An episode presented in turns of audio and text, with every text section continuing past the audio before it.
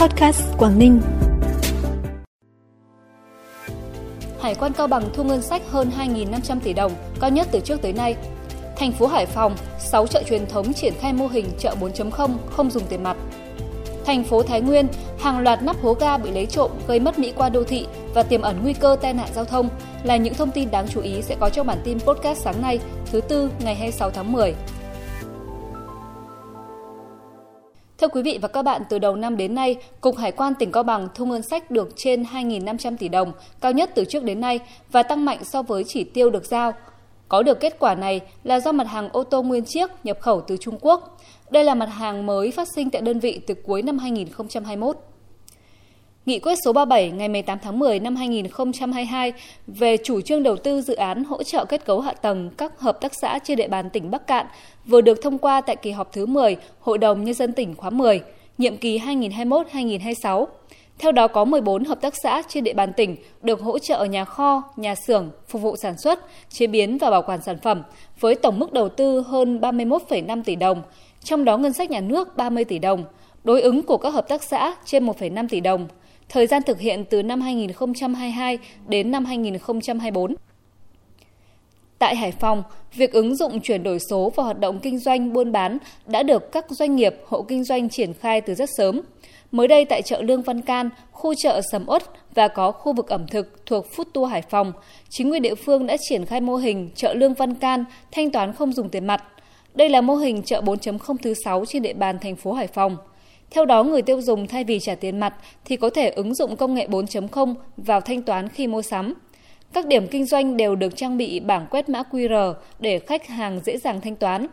Các mô hình thí điểm chợ 4.0 tại Hải Phòng đã bước đầu góp phần thay đổi thói quen dùng tiền mặt của cả doanh nghiệp lẫn người tiêu dùng.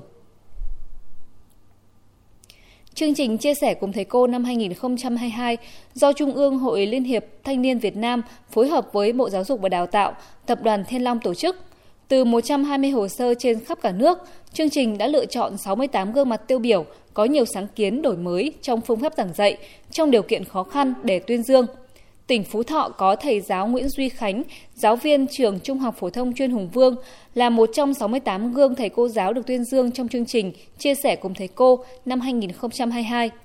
Năm nay chương trình được tổ chức với nhiều nét mới, với mong muốn cổ vũ, động viên và tri ân những đóng góp của các giáo viên cho sự nghiệp giáo dục bồi dưỡng thế hệ trẻ. Bản tin tiếp tục với những thông tin đáng chú ý khác.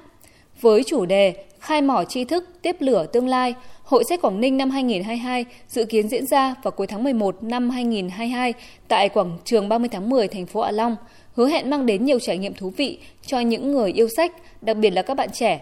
Đây là hoạt động nằm trong chuỗi các sự kiện văn hóa thể thao hướng tới kích cầu du lịch Quảng Ninh năm 2022, là địa chỉ văn hóa thu hút nhân dân trong và ngoài tỉnh đến tham gia, góp phần tạo động lực và bước đột phá cho phát triển du lịch sau đại dịch COVID-19, đồng thời là ngày hội của những người yêu sách, tạo sân chơi văn hóa lành mạnh, bổ ích cho nhân dân, góp phần thúc đẩy phát triển văn hóa đọc trong cộng đồng. Theo thông tin từ Ban tổ chức cuộc thi ảnh Du lịch Tuyên Quang năm 2022, sau hơn 2 tháng phát động cuộc thi, từ ngày 3 tháng 6 đến hết ngày 20 tháng 8, Ban tổ chức đã nhận được 818 tác phẩm ảnh của 105 tác giả đến từ 16 tỉnh thành trên cả nước. Ban giám khảo đã tiến hành chấm và chọn ra 19 tác phẩm ảnh để trao giải, trong đó có 4 giải nhì, 5 giải ba, 10 giải khuyến khích và 55 tác phẩm ảnh được chọn để triển lãm. Cuộc thi là dịp để quảng bá hình ảnh quê hương đất nước con người, văn hóa du lịch Tuyên Quang đến với nhân dân, du khách trong và ngoài nước, đồng thời tìm kiếm lựa chọn những tác phẩm đẹp, chất lượng nhằm tăng cường kho dữ liệu ảnh, phục vụ công tác tuyên truyền, quảng bá, xúc tiến du lịch Tuyên Quang cách thành phố Bắc Giang 50 km và cách Hà Nội khoảng 100 km về phía đông bắc, Hồ Khuân Thần thuộc xã Kiên Lao, huyện Lục Ngạn, tỉnh Bắc Giang, với diện tích rộng 150 ha, được bao bọc bởi những rừng thông tràm, keo tay tượng tươi tốt quanh năm. Lòng hồ có 5 đảo nhỏ, đều được trồng thông gần 40 tuổi. Toàn bộ khu du lịch Khuôn Thần có diện tích khoảng 800 ha, trong đó 300 ha rừng tự nhiên và 500 ha là rừng trồng, rừng tái sinh và đồng cỏ. Du ngoạn Hồ Khuôn Thần vào dịp tiết trời thu này, du khách như hòa lòng mình vào thiên nhiên để cảm nhận cái yên bình, bỏ quên đi bao muộn phiền cuộc sống.